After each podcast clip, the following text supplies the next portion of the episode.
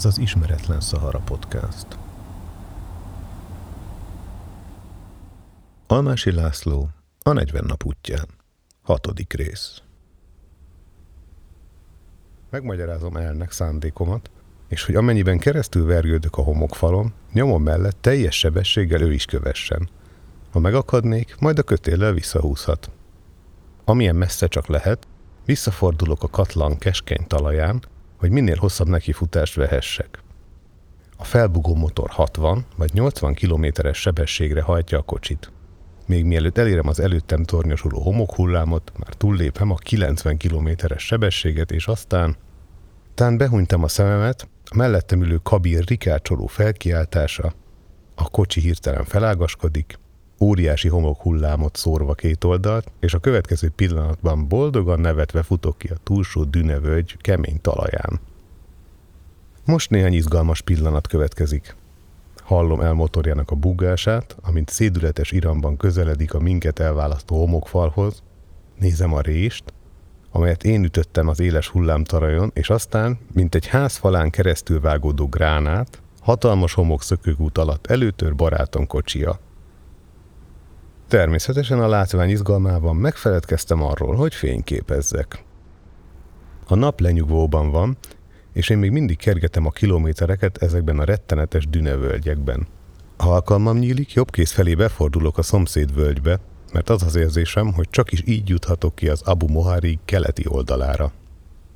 Elértük a magányos sziklahegyet épp azokban a percekben, amikor a napnyugtával egyszerre a sivatag láthatára felemelkedik. Most már nem úsznak a távoli dűnehátak a déli báb víztükrében, most már élesen rajzolódnak körvonalaik az alkonyatban. De ameddig a távcsővel csak ellátok, mindenütt a dűnék végtelensége. Egy ideig még rohanok tovább. Beesteledik, elmúlt a rövid derengés, és be kell kapcsolnom a fényszórókat. Végre belátom, hogy így már sehogy sem különböztethetem meg a kemény talajt a futóhomoktól, és egy nagy barkán leomló oldalának ölelő karjai között megállítom a kocsit. Where are we? I don't know, I'm sure. Már a következő pillanatban ráeszmélek, hogy hibáztam. Hosszú utazásunk alatt megszoktuk, hogy mindig angolul beszéltünk egymással. Abdullah, a halfai sofőr azonban ért angolul. Nem szabadott volna azt mondanom, hogy nem tudom, hogy hol vagyunk. Lakonikus válaszom kirobbantotta el régen visszafolytott idegességét. A szemrehányások özönével halmoz el azért, hogy ilyen esztelenül belerohantam a dűnék közé. Nem szabadott volna Jebel Vagif után elhagynunk az autónyomokat, hiszen követtem volna őket, ha nem tűntek volna el a homok alatt. Akkor sem szabadott volna így össze-vissza forgolódnunk. Az iránytűvel ki kellett volna jelölni az egyenes vonalat és azt követni. Hogyan akarod betartani az egyenes vonalat a dűnék között? Mit tudom én? Gyalog kellett volna előre menni és az egyes dűnék tetején üres benzinkannákat elhelyezni.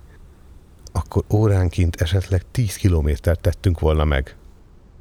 By God, nem követlek többi ebben az őrült kacskaringózásban. Holnap a nyomunkon visszatérünk Jebel Vagifhoz, és onnan majd én vezetek. Most veszem észre, hogy barátommal valami baj van. Tán az egyedüllét Szelima oázisban, vagy tán napszúrás? Igyekszem neki nyugodtan elmagyarázni, hogy a visszatéréshez már nem futja a benzinkészletünk. Jebel Vagif óta 80 kilométer tettünk meg, holott Karga oázist már 60 kilométer után el kellett volna érni. De ha leszámítjuk a dűnevölgyekben leírt kígyóvonalunk fordulóit, akkor még 10-20 kilométerre lehetünk az oázistól. Tudom, hogy az irányban nem tévedtem, erre vonatkozólag szilárdan megbízom ösztönömben, de lehet, hogy nyugat felé tértem el, és hogy az oázissal párhuzamosan haladtunk. Holnap reggel mindenek előtt 20 kilométer teszek kelet felé, és csak azután folytatom útunkat északnak. A szudániakra nem tett jó benyomást, hogy immár másodszor táborozunk ismeretlen helyen, holott én megígértem, hogy estére már kargában leszünk. Barátom izgatott viselkedése is nyugtalanítja őket, és most, hogy mindkét kocsiból kirakja az összes víztartályt, és azokat sorba állítja a fekvőhelye mellett, a feketék izgatott csukdolózásba kezdenek. Senki sem nyúl a vízhez engedélyem nélkül. Eltévedtünk, és ezentúl csak adagokban osztom ki a vizet. El, mint egy szavai megerősítésére elővette vadászfegyverét, és azt a vizes kannákra fektette. Ennek már a felesem tréfa. Ha most megengedem, hogy nyilván beteg barátom pánikérzése átragadjon a szudániakra, akkor még komoly bajba kerülhetünk. Nyugodtan felkeltem, és oda mentem elhez. Szó nélkül felvettem az egyik két gallonos kannát.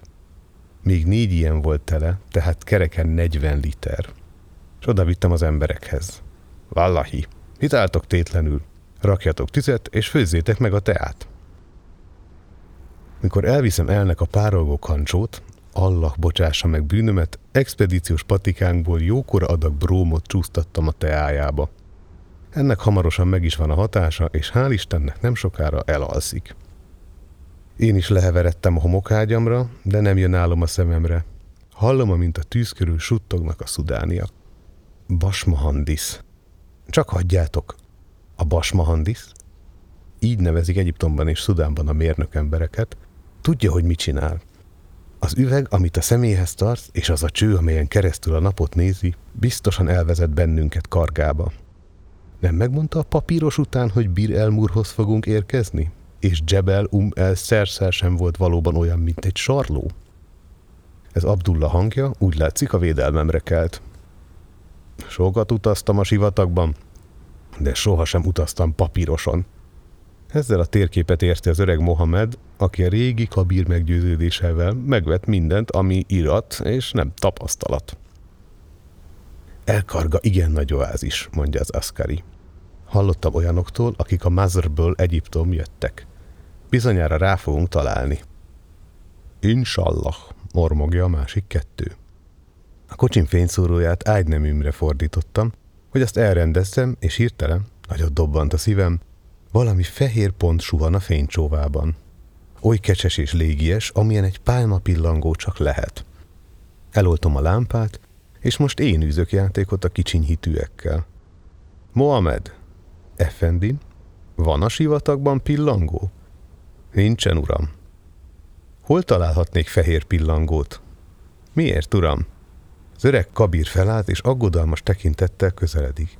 Nem értem. A fehér pillangó a kertekben van. Te mondod? És nézzetek ide, óti hívők! Ismét felgyújtom a lámpát, és a fehér fénycsobát néhány aggodalmas pillanatig a magasban fordítom. Azután átvillanik rajta egy fehér pont, és mintha egy szájból jönne, elhangzik a felkiáltás. Elhamdulillahi! Még sokáig nem csillapodik az öröm, és végre is megnyugodott és boldogabb emberek azok, akik a csillagos égbolt alatt nyugovóra térnek, mert most már nem lehet messze az oázis. Feltettem magamban, hogy még napfelkelte előtt fogok felébredni, és az aránylag hűvös éjszaka kitűnően kipihentetett. Épp dereng, amikor megmászom a magas dünét. Oda lent társaim takaróikba burkolózva alszanak, és a két kocsi, mint két pihenő állat, mintha saját nyomukra lennének kipányvázva. Mi parányi és jelentéktelen innen felülről nézve ez a kis csoport. Mit is keresnek ezek a pontok itt a végtelenség birodalmában? Hogyan merészkedhettek ide ezek a pihenő élőlények a halál birodalmába? Miért rajzolták éles nyomukat az érintetlen szűz felületre? Úgy érzem, mintha szentségtörést követtünk volna el azzal, hogy behatoltunk ebbe a fentséges magányba, és erőt vesz rajtam a sivatagvándor benső alázatossága a teremtés végtelenségével szemben. Nem lehetett véletlen, hogy azok a legnagyobb törvényhozók, akik az egy Isten tanát hirdették, a sivatagból jövetkezték meg a működésüket. A keleti láthatáron meghasad az első pirkadás, és a felkerekedő könnyű szél különös mozgásba hozza a dünetarajokat. Még nem vehetek ki részleteket, de ha messze látod mozdulatlanul rászögezem valamelyik éles dűneperemre, látom, amint állandóan valami változás rezeg végig a homok felületen. A lefolyó homokszemcsék alig észrevehető, de örökös vándorlása. Észak felé még nem láthatok semmit, és most kegyetlen játékba kezdek önmagammal. Arcomat kezeimbe fogom temetni, és nem fogok feltekinteni addig, amíg az előttem fekvő óra mutatója nem mutatta öt perc lefolyását. Valóban csak öt perc volt? Vagy tán itt a határtalanság birodalmában az idő is a végtelenségbe merült? Az óramutató mégis elérte az ötödik percet, és most lassan észak felé fordulva szememhez emelem a messzelátót. A látómező körében végtelen dűnesorozat hullámvonalai rajzolódnak le, és messze a láthatáron felettük kiemelkedő sötét foltok, pálmacsoportok, magas koronái. Karga oázis. Kiáltásom az alvókat felébreszti. Emlékezvetembe vésem az irányt, amelyen mennünk kell, és lesietek embereimhez. Reggelire nem is gondolunk. Gyorsan felrakjuk a holmikat, azután erőltetett közönnyel várjuk, amíg a motorok átmelegszenek. Kényelmes tempóban megindulok, el a megszokott módon követ. A dűnék lassanként elmaradoznak. A távolban tamariszkusz bokrok tűnnek fel, baloldalunkon a dűnék közül egy alacsony sziklás hegy orma bukkanik elő. Valószínűleg az északi Abu Bayan.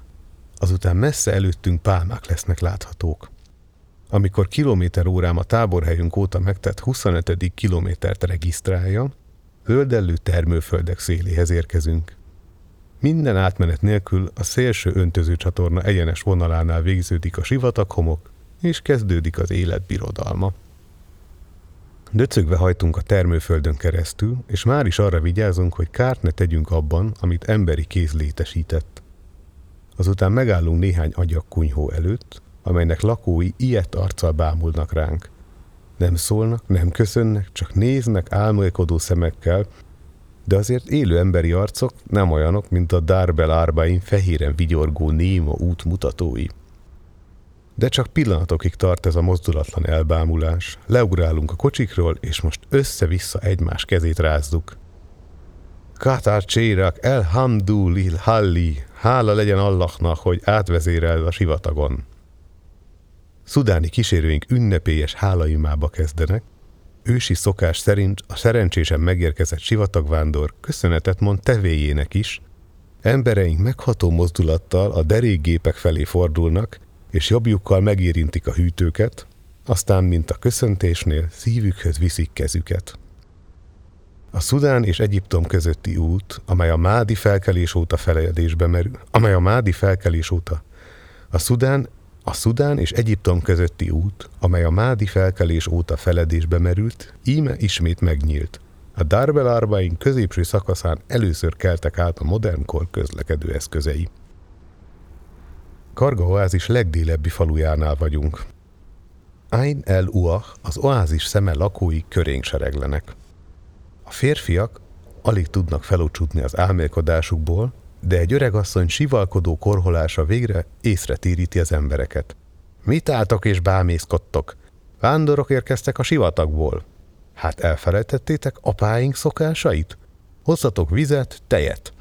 És harsány hangon belekezd az asszonyok üdvrivalgásába. Lúlia, Lúlia. A jó emberek alig akarják megérteni, hogy Szudánból jövünk. Csak ködös képzeleteik vannak arról a távoli országról, ahol az emberek mind feketék és vadak. Az öreg sejk fejcsóválva siránkozik. A Darvel Arbain? Ó, hiszen már nem is lehet meglátni az utat. Gyerekkoromban apám még kivonult az érkező karavánok elé, vízzel és datojával. De most már nincsenek útjelzők, már belepett mindent a homok. Elmondja, hogy néhány esztendével ezelőtt egy nagy úr, egy herceg járt erre sok zakatoló gépkocsival, de nem tért erre vissza, ki tudja, hol maradt a sivatagban. Pompás friss tejtől felüdülve érdeklődöm a további út iránt. Még jó messze vagyunk az oázis székhelyétől, Karga falutól, mint egy 120 kilométerre. Karga, a külső oázis, az öt egyiptomi lakott oázis között a legnagyobb. Közel 300 kilométer hosszú, 20-30 km széles, mély depresszió észak-déli irányban húzódik a Nílus völgyével párhuzamosan, attól mintegy 250 kilométerre nyugatra. Az oázis medencét északról és keletről az a 300 méter magas sziklafal zárja körül, amely a Nílusmenti sivatag fensíkot határolja. Keleti szélén a libiai sivatag leghosszabb dűneláncolata, a hírhet Abu Moharig, a hőség atya vonul végig. Ennek déli nyúlványai ráfutnak az oázis keleti szélét határoló sziklaperemre, és így az ovális karga depresszió egészen körül van zárva, egyik oldalról a magas sziklafallal, a másik oldalról a dűnék áthatolhatatlan buckájúval. Valamikor termőföld lehetett az egész nagy katlan, de az évezredek folyamán mindinkább elsivatagosodott, mind mélyebbre szállt a föld alatti vízvonulat szintje. Ma már csak elszórva egymástól nagy távolságra fekszenek a megművelhető vegetációs foltok. a legdélibb termőföld szigetnél vagyunk, alig 20-30 holdas terület. Néhány kilométerrel feljebb két másik falu fekszik, Max Gebli és Max Bahari, a déli és az északi vám. Ez az elnevezés még a karaván kereskedelem idejéből származik, amikor az oázis lakói itt vették fel a szabad átvonulás biztosító vámot. Hamarosan akad egy fiatalember, aki odáig elvezet. Onnan úgy értesülünk már autónyomokat követhetünk Baris faluig, attól egészen a székhelyig, Kargáig, mert a kormányzóság fortkocsiai már ellátogatnak a déli községekig. Az oázis területén jól láthatók a Darbel Arbaim mesdjéi. Itt állandóan használatban maradt az út. Gépei szempontjából még korán sem estünk át a nehézségeken. Hihetetlenül rossz, hepehupás vagy futóhomokos a terep. Elhaladunk néhány Esbach tanya mellett, és megcsodáljuk azokat a római időkből származó romokat, amelyek arról tanúskodnak, hogy hajdanában sokkal nagyobb volt az oázis megmívelhető területe. Délfelé végre elérjük az oázis szívét, Karga falu nagy kiterjedésű pálma ligeteit. A perzselő napsugár után jól esik a pálmaerdők árnyékos félhomája. Karga lakosainak fő jövedelem forrása a datoja pálma. Hármasával, tízesével, magas agyagfallal vannak körülvéve az egyes pálma csoportok, az szerint, hogy tulajdonosuk szegény vagy gazdag ember – az utak és ösvények valóságos alagútjai vezetnek a tulajdonvédelem ilyen esztelen labirintusán át. Alacsony, erősen elzárt fajtók mögött, amelyeken csak meghajolva lehet bejutni, ezek a pálmafakertek az ezer egy éjszaka meséit sejtetik velünk. Végre eljutunk a kormányzóság épülethez, ott az oázis kormányzója rendkívül szívélyesen fogad és ünnepélyesen üdvözöl abból az alkalomból, hogy sivatag expedíciónk sikerült.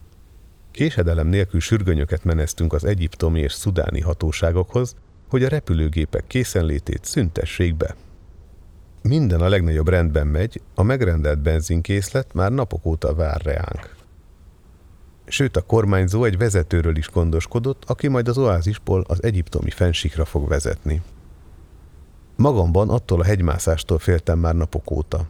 Három lehetőségünk van ahhoz, hogy a Karga medencéből feljussunk a platóra – az első a Darwell Arbain lenne, amely a Karga depresszió északi csúcsánál vezet be az oázisból, és Assuitnál torkollik a Nílus völgyébe. A kabír állítása szerint ez az út gépkocsi számára teljesen alkalmatlan, mert a hegyszoros annyira tele van szórva sziklagörgeteggel, hogy a tevéket is egyenként kell ott vezetni. Másik lehetőség a keskeny nyomtávú vasútvonal. De erre vonatkozólag a kormányzó azt mondja, hogy egyes helyeken sziklába vált szűk átvágások miatt bajosan mehetünk a vasúti pályán. Van végül egy régi karavánút, amely egyenesen keletnek vezet. Ezt javasolja új vezetőnk, az öreg félszemű beduin. Minél kevesebb időt akarunk veszteni, és úgy határozunk, hogy még ma megkíséreljük, hogy a fensíkra feljussunk. Vádi halfától idáig 1100 kilométert tettünk meg, és most már ez az utolsó 250 kilométert, amely a Nílus völgyétől még elválaszt, minél előbb szeretnők megtenni. Üzemanyagunk kiegészítése után a barátságos hivatalnokoktól elbúcsúzunk. Csak az érint fájdalmasan, hogy a derék kormányzó útunk sikere fölötti örömében, amely őre az utóbbi napokban a hivatalos sürgönyök áradatát, felelősséget és gondot zúdított, elfeledkezik arról, hogy ebédre meghívjon. Szerencsére van Kargában egy pihenőház, amelynek vendégkönyvében nem egy kiváló egyiptológus dicsérettel nyilatkozik az öreg Omár konyhájáról. Új kabírunk hajlott hátú bőbeszédű ember, itt Kargában úgy látszik nagy híre van, de reám nem a legintelligensebb ember benyomását teszi – Miután a kormányzó és hivatalnokai ismételten biztosítottak arról, hogy a vasútvonalon lehetetlen lesz tovább haladnom, úgy határozunk, hogy a keleti hágon kíséreljük meg a fensikra való feljutást. Ahogy az oázist elhagyjuk, a vasútvonalat keresztezzük, és szomorú szívvel látom, hogy a sinek nyomtáva csak 75 cm. Úgy látszik, tényleg valami miniatűrvonat közlekedik ezen a pályán. Telepítvények és kertek mellett vezet a kabír, de oly rettenetes helyeken, hogy még mielőtt az oázis elhagytuk volna, sokat szenvedett abroncsaink közül kettő is kidurranik. Nekem az egész idő alatt a vasúti pálya jár az eszemben. Nem láthatnám az állomáson a vasút egyik kocsiját? Nem, mert hetenként csak egyszer közlekedik a vonat, és éppen holnap érkezik meg Farsuitból. Az a kísérletem, hogy az öregtől a vasúti kocsi szélességét megtudjam, eredménytelen marad. Végre is, mint egy gyereket kérdezem ki. Ültél már a vasúton? Igen, sőt gyakran, válaszolja majdnem megsértődve. Hogy ülsz a vasúti kocsiban? Arccal a menetirány felé, vagy oldalvást? Arccal előre. Hány ember ülhet azon a padon, amelyen te ülsz? Kettő-kettő, és közben lehet menni.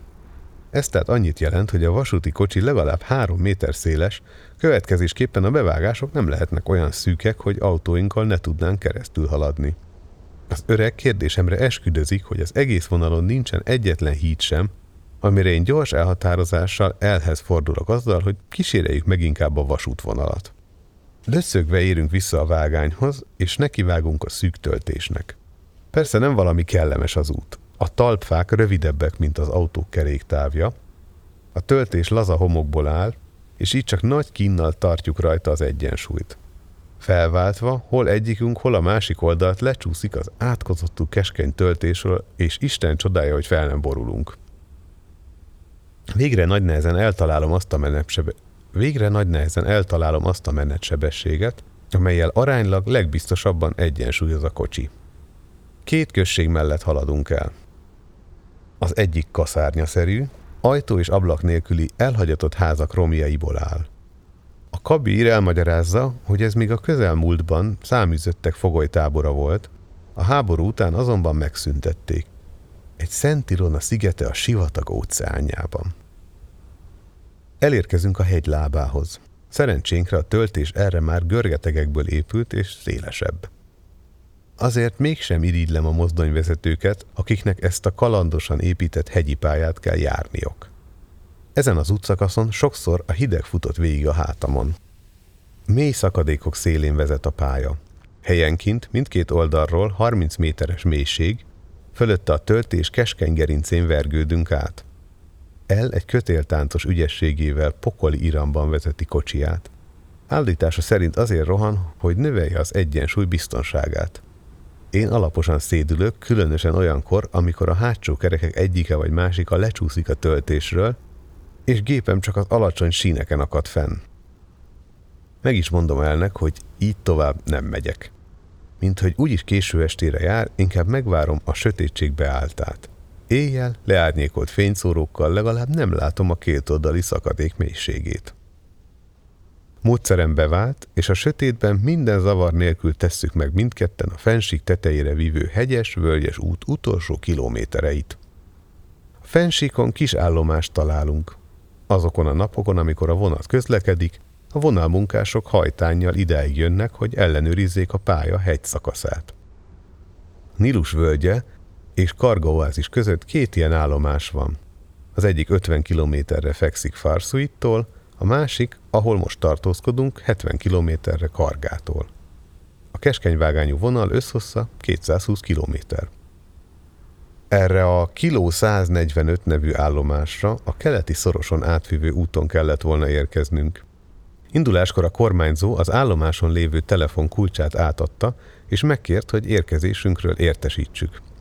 Pár perc múlva már a készüléknél vagyok, és életemben először beszélek telefonba arabul. Hello, itt kiló 145. Jelentse a mudírnak, hogy rendben megérkeztünk, és holnap reggel indulunk a Nílus völgyébe. Ez az utolsó éjszakánk a sivatagban. Valósággal metsző a hideg idefent a kősíkon. Embereink nagy tüzet raknak, és a legjobb konzervjeinket most már takarékoskodás nélkül osztogatjuk szét. Közben a sineken bedöcög a hajtány a vonalmunkásokkal, mert holnap délután érkezik a vonat. Arra már lent leszünk a Nílus völgyében, és Egyiptom országútján teljes sebességgel száguldunk Kairó és Európa felé. Különös fényükkel utoljára csillognak fejünk felett a sivatagi mennybolt csillagmiriádjai. A felkelő hold ezüstbe burkolja a fensík kopár szakadékait, és tábortüzünknél utoljára hangzanak fel a sivatag örök titkairól szóló ősi regék. Öreg kabirunk sokat tud mesélni Kufra oázisról, ahova fehér ember nem juthat be, a szenussziakról, a sivatag korlátlan urairól.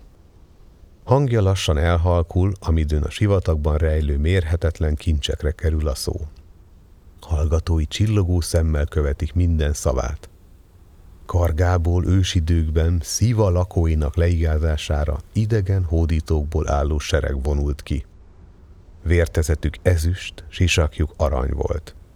Vezetésükre karga kabírjait kényszerítették, de ezek a férfiak, és itt fellobban a mesélő büszkesége, ismerték kötelességüket. Kivezették az idegeneket a homokdűnékbe, és senki sem tért közülük vissza. Feszülten figyelem az öreg meséjét, tudom, hogy a kargai benszülettek ősi hagyományát meséli, anélkül, hogy meséjének történelmi hátterét ismerné. Valahol a homoktengerben veszett el Cambyses perzsa király hadserege, amely Kargából indult útjára, hogy Jupiter Ammon oázisát szívát meghódítsa. Már Hérodotos beszámolt arról, hogy ez az 50 ezer harcosból álló expedíció nyomtalanul eltűnt, és szívában még ma is beszélik, hogy annak idején az istenek homokförgeteget támasztottak és eltemették a perzsákat.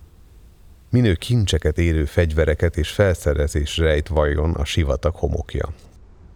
Halkan és titokzatosan suttog most az öreg az elrejtett mesebeli városról, Zarzuráról, amely valahol messze kint a sivatag szívében álmodja elfelejtve álmát. Zarzura. Neve bennem is felkelti a vágyat, ami a mesélő szemében csillog. Lesz-e valaha is módom eljutni gépemmel abba az elérhetetlen birodalomba, amely a líbiai sivatag titkát rejtegeti? Ott is sziklahegyek és homokdűnék állják az utazó útját, de nem győztem le éppen olyan útszakaszt, amelyet szintén járhatatlannak tartottak? Lélekben magam előtt látom a mérhetetlen sivatag felületet, amely mindeddig minden vándor elől elzárva maradt, és vonalat húzok ezen a felületen, egyeneset, mint amilyen a keréknyom a zeriren, mint a szögmérő menti vonal a térképen, eltéveszthetetlent és matematikai pontossággal kiszámítottat, amint az iránytű és a tachométer számadatai kívánják. Vajon lesz ebből a vonalból keréknyom, és vajon elvezete ez a nyom Zarzurába, az elveszett városba, amely olyan, mint egy fehér galamb? Ott is ugyanazok a csillagok ragyognak, mint a mi táborunk felett, és a holtán elfelejtett Istenek templomának romjaira önti fényét. Valóság és álom vegyül össze a beszélgetésben, csodálatosan és titokzatosan, mint maga a sivatag, és most, amidőn búcsúzom sivatagi utazásom élményétől, Elfog a vágy, amit csak azok ismernek, akik megtanulták érteni és szeretni a sivatagot. A Zarzura oázis legendájáról sok szó lesz még a podcastban, hiszen Almási is sokat kereste, így sokat is írt róla. Nem véletlenül hívták a líbiai sivatag 1920-as, 30-as évekbeli kutatóit az úgynevezett Zarzura klub tagjainak. Mindannyian ezt az elveszettnek itt oázist, mint valamilyen Eldorádót vagy Atlantiszt keresték. Íme itt az első dokumentált feljegyzés, amely megalapozta a legendát. A líbiai Bengázi egyik emírjének írástudóitól származó történelmi írás szerint 1481-ben egy Hamid Keila nevű tevehajtó rossz állapotban érkezett Bengáziba, és azt mesélte az emírnek, hogy járt Zarzura városában. Hamid Keila egy karavánnal a Nílus felőli Daklából Kárga oázisa felé tartott, de egy kegyetlen homokviharba került, amely Keilán kivéve mindenkit megölt. A tevehajtó minden bizonyal a halott tevéje védelme alatt élte túl a vihart. Miután a vihar elvonult, a férfi előbújt a tevéje alól, de tájékozódásában teljesen megzavarodott, mert a homokvihar minden viszonyítási pontot megváltoztatott. Amikor Keila már kezdett félrebeszélni a vízhiánytól, egy csapat idegen férfi talált rá. A férfiak állítólag magasak, szőkehajúak, kékszeműek voltak, és az arab szkíta helyett egyenes kartot viseltek.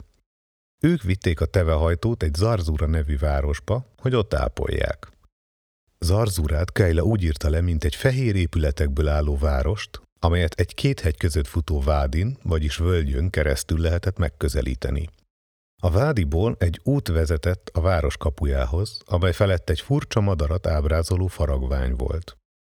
A városban kívül fehér, belül fényűző házak, pálmák, források és medencék voltak, amelyeket a világos bőrű nők és gyermekek mosakodásra és fürdésre használtak. Hamid Keila elmesélte, hogy az arzuraiak, vagyis az el-szurik kedvesen bántak vele, és az arab nyelv egy furcsa formáját beszélték, amelyet ő ugyan nehezen értett, de a szurik türelmesen beszéltek vele. Nyilvánvalóan nem voltak muszlimok, mert a nők nem viseltek fájtlat, a városban nem lehetett mecsetet találni, és Kejla nem hallotta a műezin imára hívását sem. A tevehajtó ott járta után hónapokkal később mesélte el az emírnek, hogy Zarzurában járt, mire az emír megkérdezte tőle, hogy hogyan került Bengáziba. Hamidnak kellemetlen volt a kérdezősködés, és elmondta, hogy egy éjszaka megszökött Zarzúrából. Az emír ekkor megkérdezte, hogy miért kellett megszöknie, ha a szurik kedvesen bántak vele, amit a tevehajcsár nem tudott megmagyarázni. Az emír valami furcsaságra gyanakodott. Megmotoztatta Kejlát az őreivel, akik a férfinál egy elrejtett aranygyűrűbe foglalt értékes rubint találtak. Az emír ekkor megkérdezte, hogyan került hozzá a gyűrű, de Kejla erre sem tudott magyarázatot adni. Az emír azt hitte, hogy a rubint a szuriktól lopta, így kivitette Kejlát a sivatagban, hogy ott levágják a kezét. Az emír elhitte a férfi történetét. Később ő és az emberei kimentek a pusztaságba, hogy megkeressék Zárzúrát, de nem találták azt meg, bár lehetséges, hogy az emír azt a sivatag nem megfelelő részén kereste. Ismeretlen források szerint a gyűrű állítólag Idris király birtokába került, akit 1969-ben Moammer Kadhafi és forradalmi parancsnoki tanácsa buktatott meg. A gyűrűt állítólag több szakértő is tanulmányozta, akik szerint nagy értéket képvisel, és azt feltételezik, hogy a 12. században európaiak készítették, ami arra utal, hogy a zarzuraiak, akiknél a gyűrű volt, mielőtt Hamid Kejla ellopta, a korai európai keresztes lovagok leszármazottai lehettek, akik Jeruzsálembe tartva vagy onnan visszatérve eltévedtek a Szaharában és a sivatagi oázisban telepettek le. Állítólagos gyűrűről furcsa módon semmilyen hiteles forrás nem számol be, így a létezésére semmilyen bizonyíték sincs. Mivel Hamid Kejla volt az Arzura történet elbeszélője, lehetséges, hogy ő a Kitab al-Kanuz vagy Rejtett Kincsek könyve névtelen szerzője, mivel a kézirat kiadása és az őtért sorscsapás egyaránt a 15. században történt.